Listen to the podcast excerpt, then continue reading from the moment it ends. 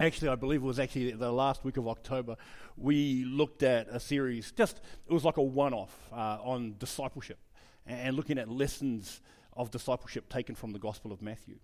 Now, there were three points I actually made reference to.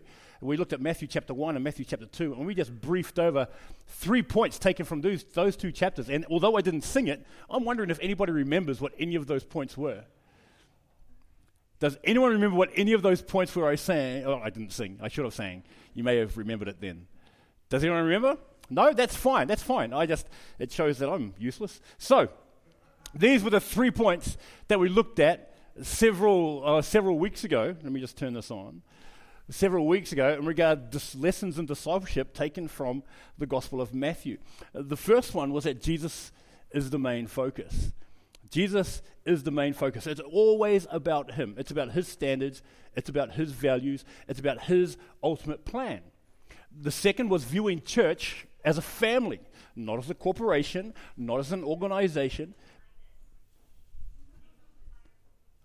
but as a but as a as, a, as an actual living body, an organism that is growing as we, as the living parts of the body of Christ, seek to not only unify ourselves but press together in the same direction for the kingdom of God. And the third point was that we had to count the cost. When we looked at the Magi in Matthew chapter 2, there was a long distance. A long distance would have taken roughly about nine months for them to travel by caravan to get where they needed to go. And they counted the cost and they thought and they weighed it up and said, yes, coming into the presence of the Messiah was f- worth it, was worth it. And these were the three lessons we drew from Matthew's gospel. We're going to continue this over the next few weeks because I'm surprised, and I've learnt this over my time as a Christian, how many people don't know what discipleship is. Or, to be more accurate, may not actually know how to disciple somebody. And so this is somewhat practical today. And, and my prayer is like anything we do on a Sunday, which is a great blessing. It's a great blessing to sing praises and to worship our God together as a family. It is, it is wonderful to be ministered to under the word and be ministered to by brothers and sisters here as we invest into each other's lives. It's a wonderful thing to take place. But uh, the practicality of it is how does what we learn in here affect us out there? How does the, the passion of God's desire for us and it's the pursuit of us to be more like Jesus actually alter our behavior and our conduct when we conduct ourselves at work or at home or at school or wherever it may be.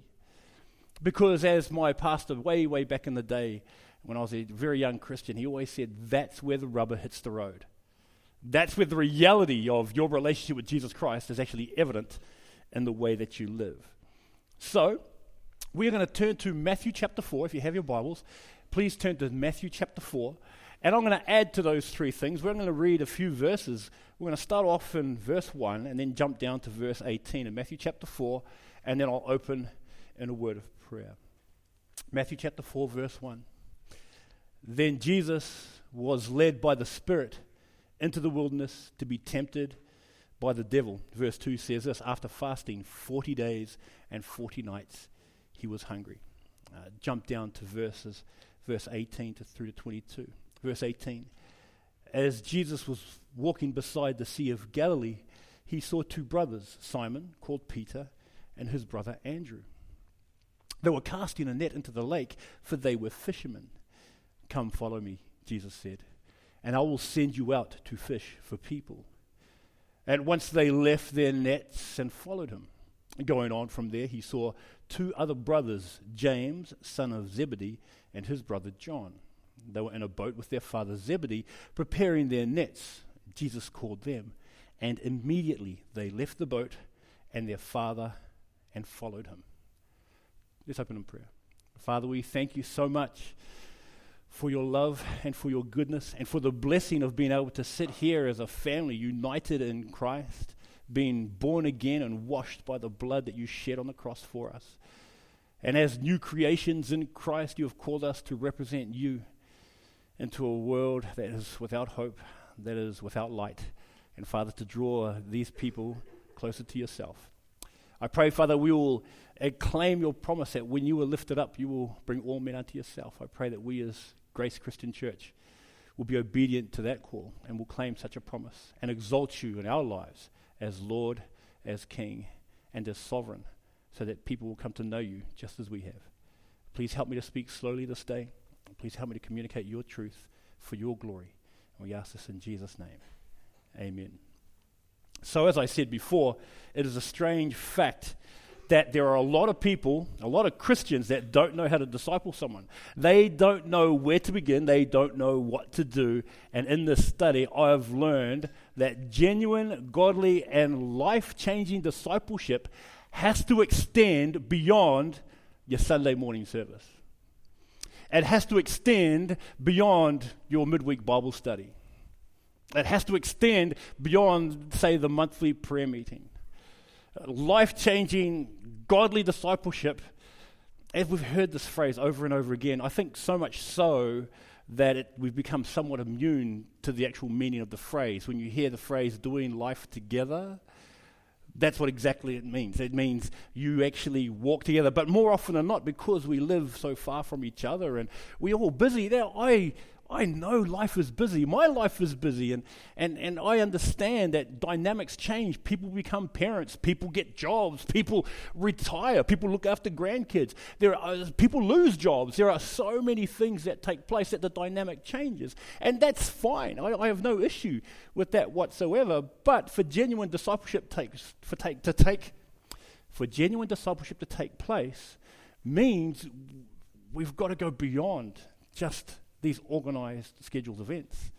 And it may not be in person to person, it, it might be a phone call, it might be an email, it might be something to let them know I'm praying for you. But when we look at what Jesus did, you see how he didn't keep restricted to a certain time frame you see the way Jesus worked. And if you look at verse 1, I want to start off with a very important principle here. In verse 1, we read once again that Jesus was led by the Spirit into the wilderness to be tempted of the devil. Now, the same account is given in Luke chapter 4. In Luke chapter 4, verse 1 and 2, we read this Jesus, being full of this Holy Spirit, left the Jordan and was led by the Spirit into the wilderness, where for 40 days he was tempted by the devil. He ate nothing during those days, and at the end of them, he was hungry. Fair enough.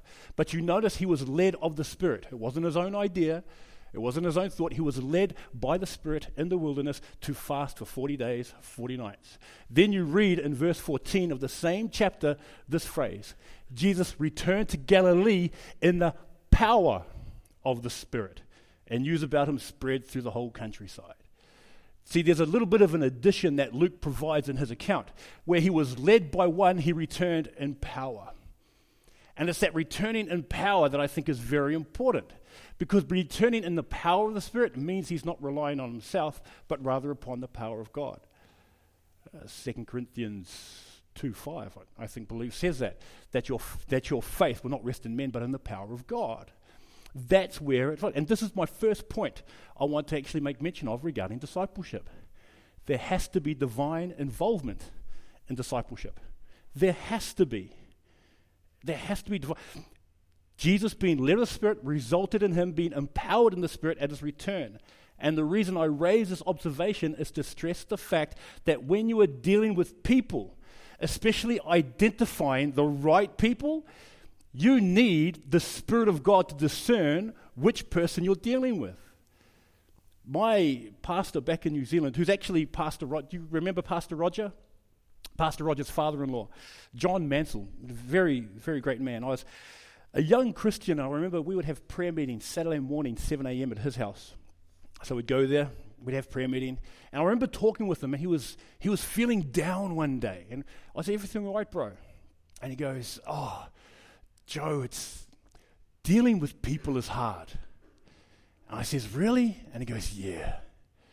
And he says, I'm a boilermaker. So he actually he was he was a boilermaker and a welder. He was a man who loved working with his hands. And he shared with me, when I worked with boilers, I could construct something, look at it, and think, Yeah, there is my work. It's done. And there was a sense of satisfaction. And then he said to me, When you work with people, you don't see anything. When you work with people, it's hard. When you work with people, you have to trust God.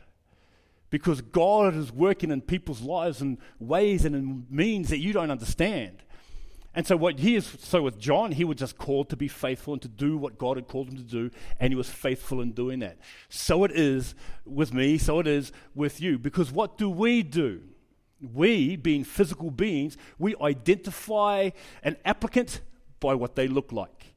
We look and we see do they have the qualifications at the end of their name? we look and we look at their talents and their abilities and we think, oh, yes, they should be good with this because, and we list the criteria of why we think they should be in this particular role. Make sense?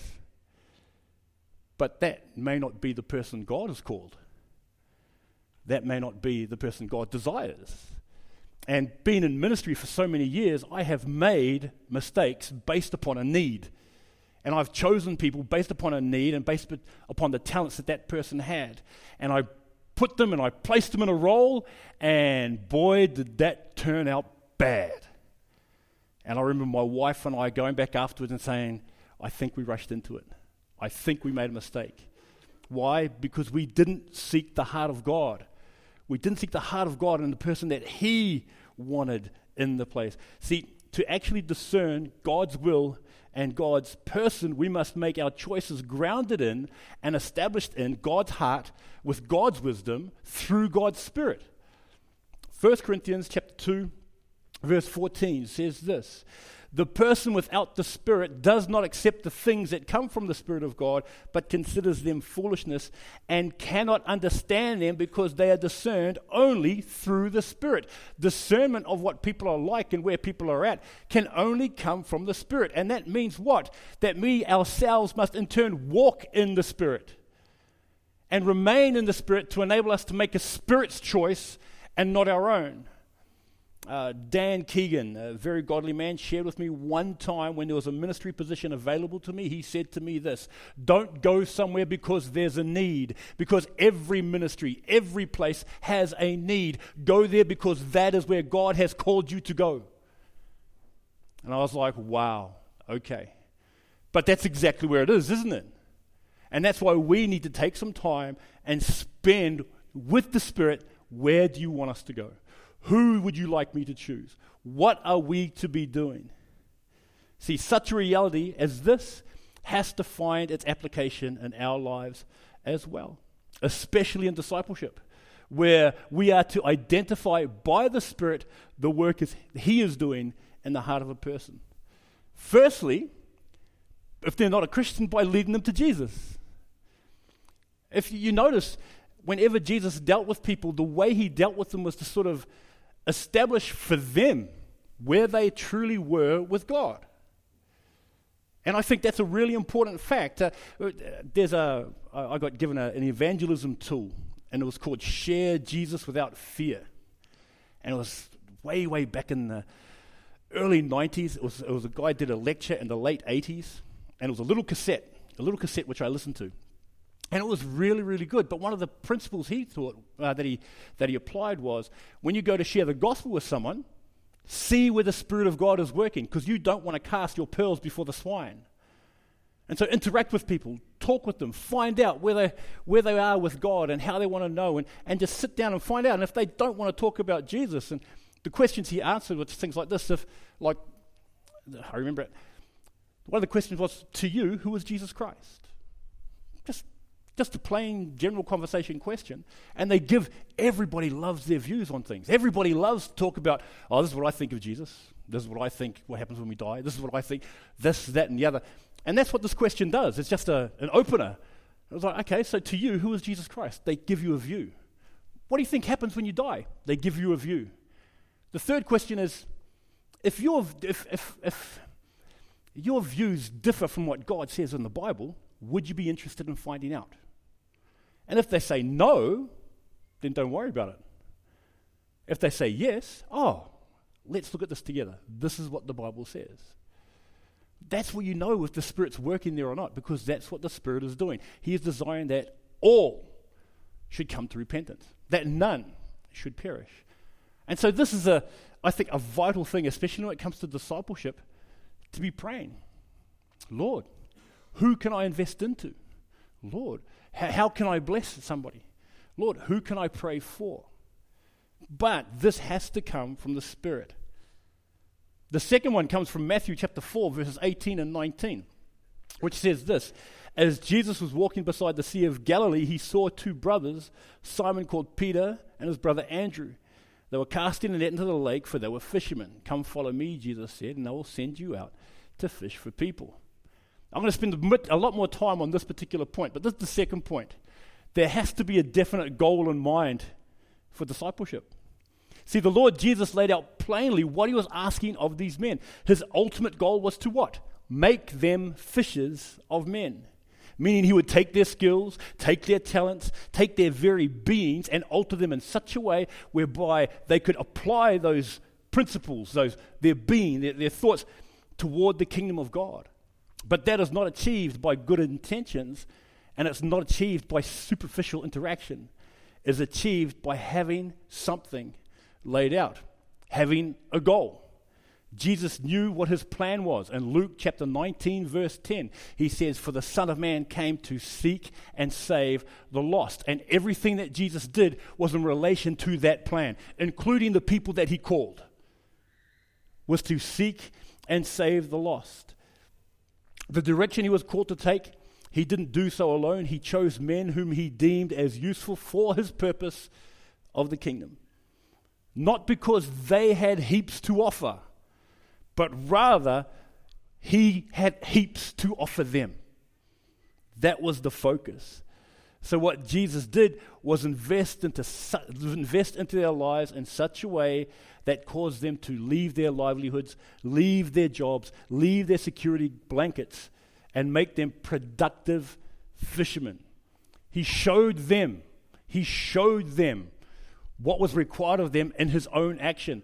He called them in such a way where he walked with them and he showed them in his teaching in John 13 through to 16, the discourse in the upper room, where he explains everything that he's doing, where he's going, and the spirit that's going to come upon them. He showed them in what he was doing in Luke chapter 10, verses 1 to 17. That's when he sends out the 72.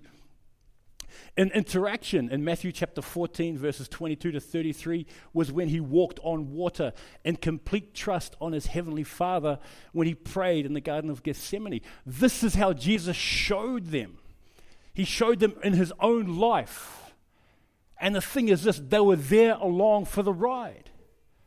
And that's what I think discipleship is, is all about. Everything he did was for the purpose of bringing these guys through what he showed them for the goal that he was seeking to complete. And, dis- and he took his disciples with him so they too would have a clear knowledge of what he was aiming for in, in their lives. Now, I'm not wanting to sound motivational or corporate in my wording, but in the relationships you share, even though you don't have the official title of discipler, or a discipleship leader, you are discipling somebody through your actions, regardless of what you think. That is the influence that you have. I was speaking with a family just recently, and we were having a chat, and I was speaking with the dad. And I said to him, Bro, I said, Bro, your primary ministry is to your family. You want to know if you can disciple someone and invest into someone's life and to lead somebody to Jesus Christ? You know where that starts, bro? That starts with your son. That starts with your daughter. The fact that you have this family in your household that you see 24 hours a day and you get to invest into their lives and lead these lives to the person of Jesus Christ, man, there ain't no better gift than that. We sit there and talk about who can I share with? Who can I bless? Who can I share the gospel with? It starts in your home. So, bro, there you have it. You want to know how you can disciple someone within your family? Your wife. That you can bless your wife, and if you're discipling her, you're bringing her closer to Jesus Christ. That's who you're discipling. That's who you're influencing. That's, that's where it is. So you've got to understand something that for everybody here, you are either intentionally or unintentionally discipling somebody through your actions, through your attitudes, and through your words. Think about that for a second. That means when you have the gossip session and there are people around, you're discipling them because you're showing them how important God's people, God's house, and God Himself is to you by the gossip that you're saying about that brother or sister in here. That means the attitude and the actions and the thoughts that you have about someone or the complaints that you have about somebody within the church, that is directly affecting, it may be the kids that are in your household that hear you complaining, oh, Pastor Joe, he always sweats so much. Oh, Pastor Joe's this or Pastor Joe's. That's what happens. And so what you're doing is that you are unintentionally, unintentionally discipling them and their attitudes toward the people of God. That means, ah, oh, we got prayer meeting this week. Ah, it's just prayer meeting. We have that every month. You know what you've done? You've just shown your family how important prayer is to you. Do you understand what I'm trying to say? You are unintentionally discipling somebody in the views that you have. Look, this is not getting on. this, uh, when you show up to church, 20 minutes late, Look, I'm not, I'm not, okay, please, I'm not, I'm not trying, don't give me, okay, I'm just, I don't want to be sitting there, oh, okay, I'm, I'm, not sitting there, but I'm saying, like, what, what do you show people when you show up 5, 10, 15, 20, we start at quarter past 10.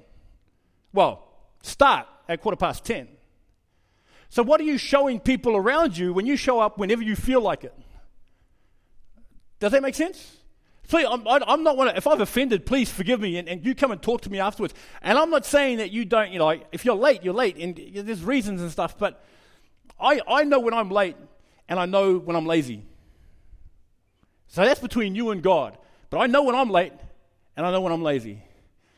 I know when I'm really keen, and I know when I can't be bothered. And this is where God's going to sit there and impress upon my heart. Because what am I teaching my kids when I do what I do and say what I say and the attitudes that I have towards other people. You see, this is what discipleship is. If discipleship is about doing life with other people, then how do you do life with others? And how is what you're doing drawing people closer to Jesus Christ? That's what it comes down to. That's what it shows. Because I know, according to the scriptures, what some of the goals are. See, for Jesus, the goal was to make fishers of men. I know in the scriptures some of the goals. Philippians 3:14. Here's the goal that we are given that we are to press toward the mark for the high calling of God that is in Christ Jesus. Philippians chapter 3 verse 14. I know that goal. So, how am I demonstrating my pressing on? How am I pressing on with you next to me? How are we pressing on together? That's, that's a goal. And, and you may not, like I said, you may not have, I may not have walked up to Craig and said, Craig, bro, I would love to invest into your life. I may not have done that, but I, I might hang out with Craig and we might talk sport. Uh, we might talk food, because that's the only things we have in common sport and food. But how am I with him, pressing, pressing him into the call, high calling of God in Christ Jesus? Does that make sense? It's not official, it's a friendship, but in that friendship, discipleship is taking place. I know the goal that I am predestined. My ultimate goal is to be predestined to be conformed to the image of Jesus Christ. Romans chapter 8, verse 29. That's my destination. That's where I am headed. That ultimately I'll be like Jesus. We see that in 1 John. When we see him, for we shall be like him. That's what you're told in the scriptures. So, how then is my conduct enabling you to become more like Jesus? How am I holding you accountable in what you do and what you say that'd be more like the Son of God? Actually, how are what you're doing influencing me to be the same? That I'm to be, Ephesians chapter 1, verse 4, that ultimately I'm to be holy and blameless before Him in love. Ephesians chapter 1, verse 4. There's one really cool word in that verse the fact that we have been chosen to be that. We have been chosen to stand before Him holy and without blame before Him in love. You know what that without blame means? Without blame means no one can lay accusation to you. No one can lay accusation to you. Which means this how am I conducting myself, enabling you to have a testimony that stands gossip, that stands against accusation, that stands against people that seek to tear you down?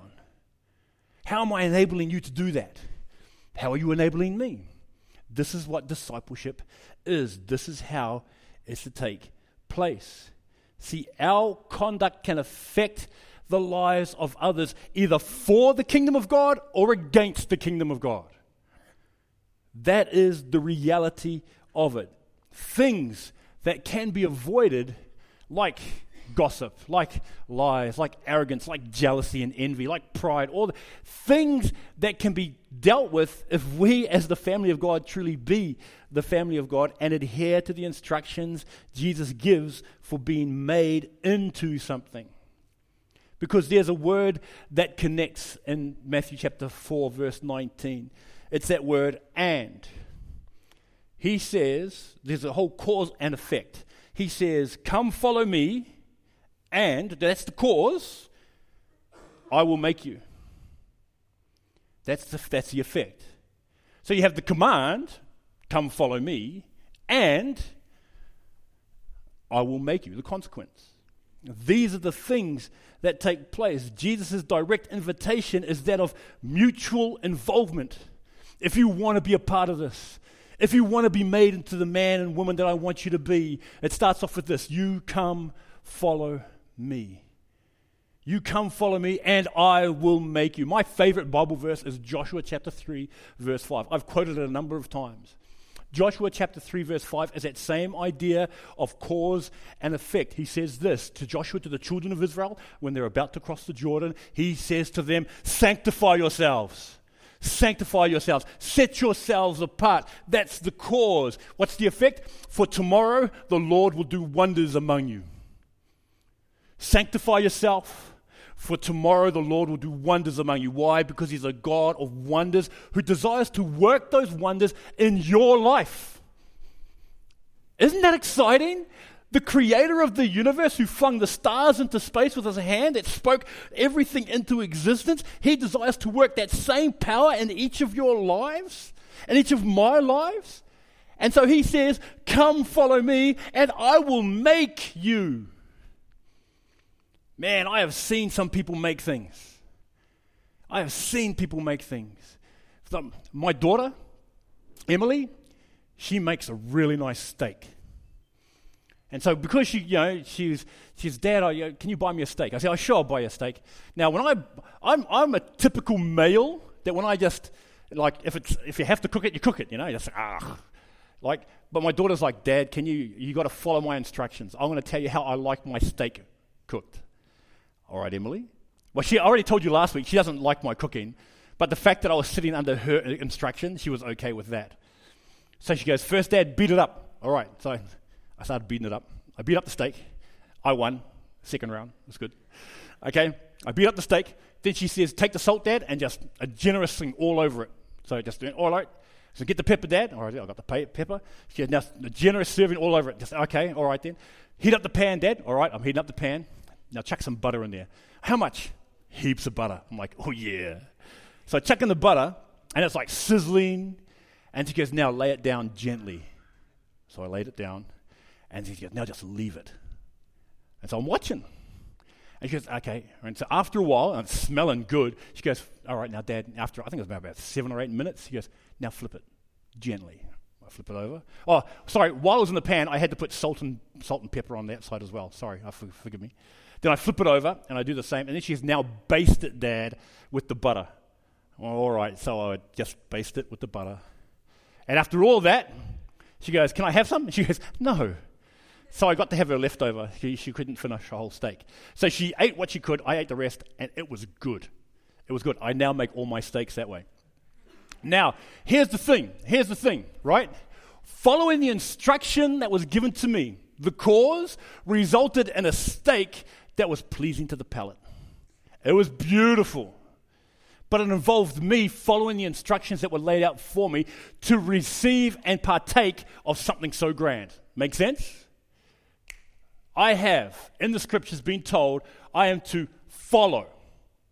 which means laying aside my ideas, my thoughts, my ways to follow, to come follow me. And what happens? Jesus promises, I will make you meaning that I will be made into the man of holiness, the man of integrity, the man that represents Jesus Christ. I'll be made into the man that is pleasing in God's sight for his kingdom and to be able to communicate the gospel to those around me. That's what I will be made into. And I know each and every one of us here desire to be man and women made in God's image.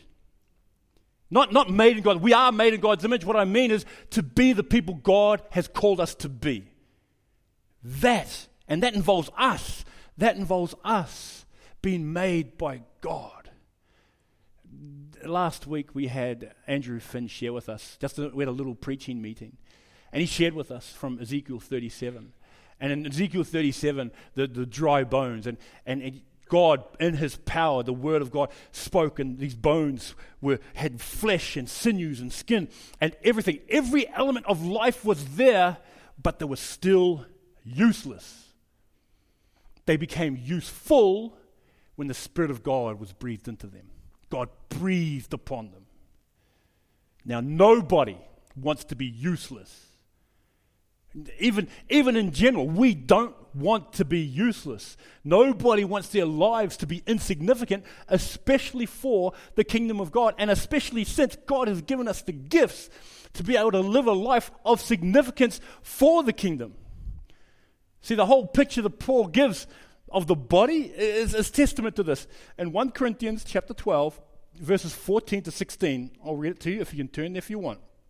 But we read this For the body does not consist of one member, but of many. If the foot should say, Because I am not a hand, I do not belong to the body, that would not make it any less a part of the body. And if the ear should say, Because I am not an eye, I do not belong to the body, that would not make it any less part of the body. There has to be a definite goal in mind, a direction and deliberate intent in making a disciple. For Jesus, in calling his first disciples, it was laid out plainly the goal was to be fishers of men. And 14 to 16, sorry, I read.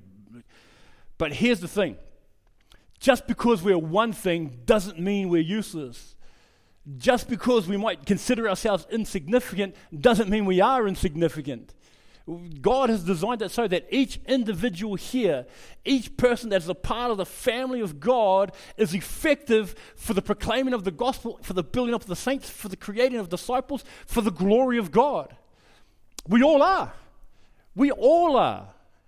And just because you might sit there and say, hey, look, I'm, I'm not the preacher, that doesn't mean anything. You are just as effective in the life of somebody else. And you might sit there and say, I'm not a Bible study, study leader. That's so what? You're part of this body, which means you are just as effective. Um, on Thursday, I was sharing this with the guys. On Thursday, I don't know what happened, but I just, I was teaching in class and I just broke out in a sweat. I had fevers. I wanted to throw up. And I'm like, wow. And it was, it was, it was, it was painful. Now, a lot of people sit there and say, oh, when guys have the man flu, it's like, oh, they're useless. Man, I wasn't, I was just, yeah. And so I got home, I went to sleep maybe about 3.30 and I woke up the next day. But I was, and I, my wife gave me some antibiotics and, I, and now, I'm, now I'm fine. And I'm just thinking, it could have been something so small, something so small that could have affected me. But see, here's the thing when one of you is hurting, it affects the body when one of you is not functioning, it affects the body. See, when one of you is down, other people feel it. When one of you is discouraged, other people feel it. When one of you complain, other people feel it. This is the effect that you have. If we are a body of Christ, this is the effect we have on one another. We do, whether we think or not, affect each other. There is no useless part of the body, except maybe the appendix, until they figure out what that's for. Anyway, you're not an appendix. Don't use that as an excuse, though. I can picture little John on you. I'm an appendix, Joe. I'm not going to serve. That doesn't count. Okay? Then everyone is necessary and important for the function of the body to achieve its goal. And everything Jesus did, the teachings, the healings, the interactions, and the choosing of these men was done so for the kingdom. So in discipleship, the fact that when Jesus chose these men, it was for the purpose of making them, but it involved them following. Jesus desires to make us, but it means we have to follow. And we have to follow on his terms, not on ours. So, this then is the plan. So that's the goal. That's the goal. So you've got to ask yourself, in the relationships that you share, you want to know what the biggest goal is? The biggest goal is to draw people to Jesus Christ. That's the biggest goal. That's the greatest goal. That's what's involved in fulfilling the commission of Matthew 28 of making disciples. And remember, you, you may be discipling whether you think it or not. But the third one comes actually from verse 23. In verse 23, we read this Jesus went throughout Galilee, teaching in their synagogues, proclaiming the good news of the kingdom, and healing every disease and sickness among the people. Now, third point. So we've got so far that the, the, there has to be divine involvement in discipleship. The second one, you have to have a definite goal in discipleship. But the third one is this there has to be doing, an act of doing in genuine discipleship. See, in verse 23, I'm assuming he's got James and John, the sons of Zebedee, with him. He's got Andrew and Simon as well. The, these are the four fishermen that he has just called. And what does he do? He goes straight out there. He goes teaching in synagogues. He goes proclaiming the good news. And he starts healing every disease. Where are these four guys? These four guys are with him. These four guys are with them. And what you find is this that because they're with him, they will see what he's doing. Even though he teaches, they see that teaching in practice. You can't, you can't sit there and be people of theory. Like I, I, know so many, I know so many smart people, so many book smart people, and, it's, I, and I think that's absolutely amazing, and they're very gifted and very talented. But knowledge that's never actually demonstrated and put into practical use is dumb. It's actually dumb. If you can't apply what you have learnt, or it hasn't actually impacted you in such a way that changes things around you, then what good is it? So, so wonderful. You, who, who watches The Chaser? The Chaser. Yeah, Chaser's a great show, isn't it? It's a great show. And I look at these people who the, who the chasers are, and, and man, they know a lot of trivia about amazing things that have no practical use in real life. They know a lot of trivia, a lot of trivia. And I guess for them, that's wonderful in the job that they have, but what's the point in knowing useless trivia if it doesn't affect anybody. If, if you, you might have the cure to cancer, but if you keep it to yourself, it's no good to you. It's no good to anybody else. It doesn't help anybody else, does it? And this is what we're told here. There has to be a doing, taking people out. And I remember this when Youth in the House went out to Castle Hill. Uh, went out to Castle Hill, and I remember young Jono and some of the young people, and they just went out and they sat with complete strangers at different tables and started talking with them. I remember we went at Collaroy at one of the Youth in the House camps. It was wonderful to sit under the word together, but the challenge was from the speakers, and I think it was actually Andrew's idea, was like, let's go out into the public, on the beach, down the road, and let's go pray for people. And so that's what we did. It was scary, yes, but I guarantee you this when they came back, the testimonies that they shared, oh man, I got to pray for this guy. Man, this lady let me pray for him. Oh, I got, I got rejected so many times. But you got to go out there. Why? Because you're doing something with what you know. The truth. The truth is able to set people free once the truth is expressed. And so we need to, if you want to be discipling somebody, and you pray over someone to disciple, and, and, and you have that direct involvement from the Spirit, that says, I want to disciple into Sarah's life. And then you set this goal, okay, Sarah, this is where we're going. And say, okay, this is where we're going. This is how we get there and you get out and do. You know what that get out and do is? Elderly visit. The elderly visit. You have the elderly visit. Man, I think the elderly, the elderly visit is like the second best place to go and minister. I reckon the first best place to minister is high school. So I work at a high school and I have each day 180 students captivated in my class, not, not being captivated by me, but by four walls, because they're not allowed out of the class, but captivated in class for me to talk about God to them for 40 minutes eight times a day, and I get to tell people about Jesus. That's awesome. You know where else you get to do that? For an hour and a half, once, once, once every second month? Elderly visit. You got a whole bunch of people. And what's really cool is this you can practice sharing the gospel with people because I want no disrespect. I don't want to mean any disrespect here, but they'll probably forget the message you just shared with them the, the last time. So you'll probably go to the same person, share the same message again, tell them the same stories, and they'll be just as excited. That's what's really cool. You have that opportunity. Why would we waste it? Why would we waste it? Because I can't be bothered. Why do we waste it? Uh, I'll go next time. Why would we waste that? This is something active doing that we are called to do. John chapter 6. We're, turn to John chapter 6 and I'll read verses 1 to 14. I'm nearly finished.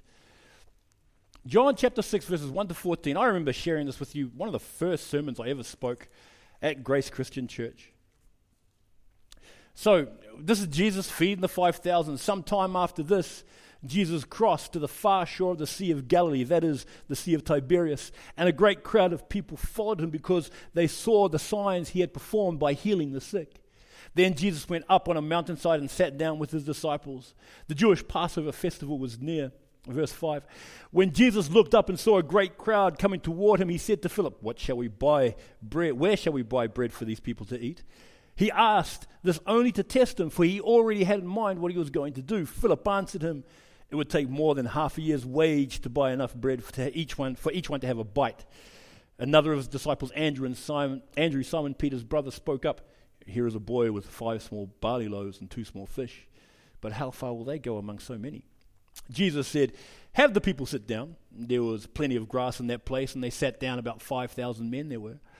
Jesus then took the loaves, gave thanks, and distributed it to those who were seated as much as they wanted. He did the same with the fish. When they had had enough to eat, he said to his disciples, Gather the pieces that are left over, let nothing be wasted. So they gathered them and filled twelve baskets with the pieces of the five barley loaves left over by those who had eaten. After the people saw the sign Jesus performed, they began to say, Surely this is the prophet who has come into the world.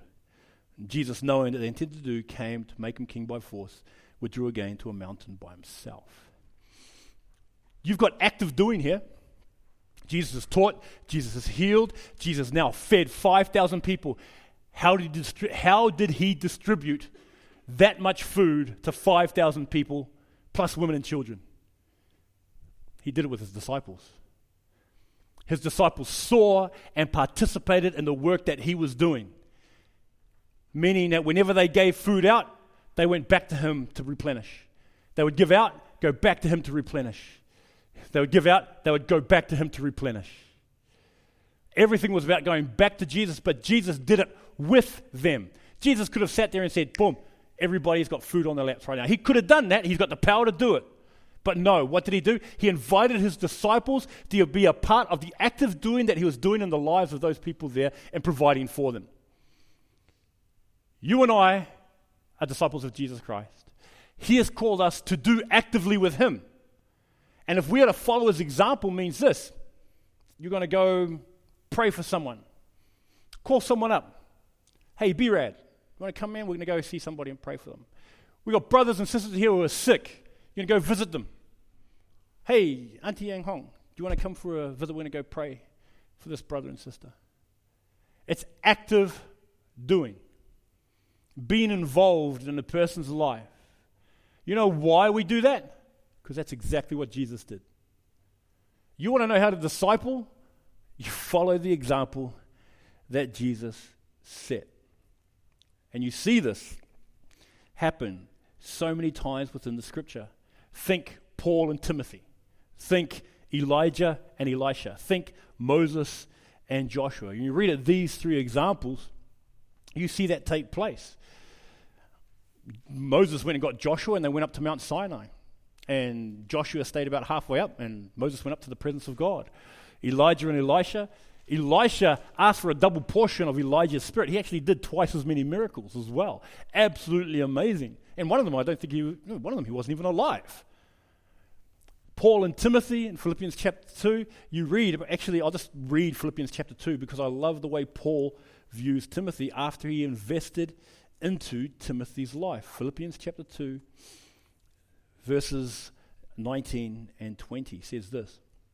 Oh, I hope in the Lord Jesus to send Timothy to you soon, that I also may be cheered when I receive news about you. I have no one else like him who will show genuine concern for your welfare. That's how Paul viewed Timothy.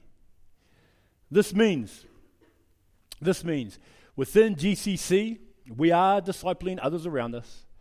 But if we desire to be legitimate in our calling, then maybe, just maybe, we should try following the example Jesus set for us, as opposed to asking, what, what would Jesus do? Maybe we should be challenged, well, what did Jesus do? And follow that example. If these are the six lessons that we drew so far up to, from the Gospel of Matthew, I would like to challenge you when you compare them, the likes of how Jesus is the main focus actually coincides with the fact that there has to be divine involvement. Uh, the fact that we are, in order to build a family, if, if the church is a family of God, well, that has to be a definite goal, a definite goal to build and to edify the family of God. That, that the cost that has to have been counted means this that we are willing to sacrifice in what we're doing, especially when it comes to doing for the building up of the saints. See, these are six lessons. Six lessons drawn from the Gospel of Matthew. And, and, and I charge you, I, I encourage you, I challenge you. Don't let it just sit there. Don't let it just sit here and nothing comes of it.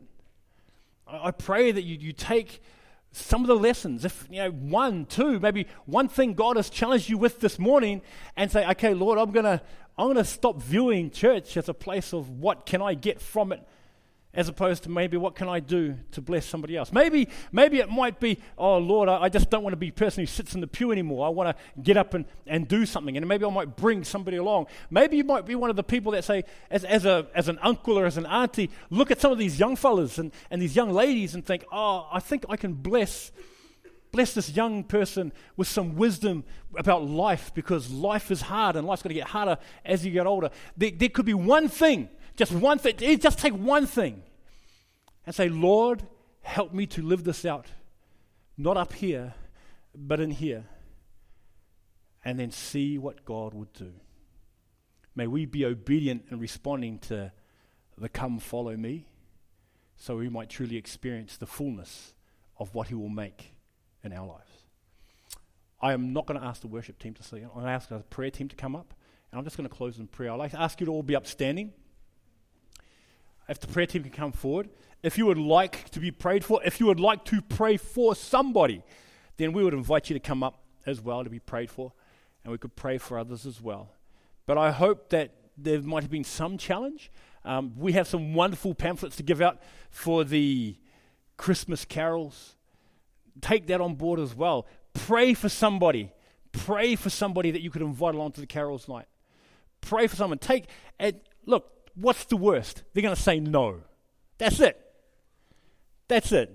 Would you like to come? No. Thank you for your time. Take it, make the most of it, and I would encourage you if you do take it and invite someone and they reject you or if they accept, tell someone. Take someone on the journey. Take someone on the journey. You know why? Because our God is a God of wonders and He desires to do those wonders among you. Let's pray. Father, we thank you for the example given to us through the Lord Jesus Christ.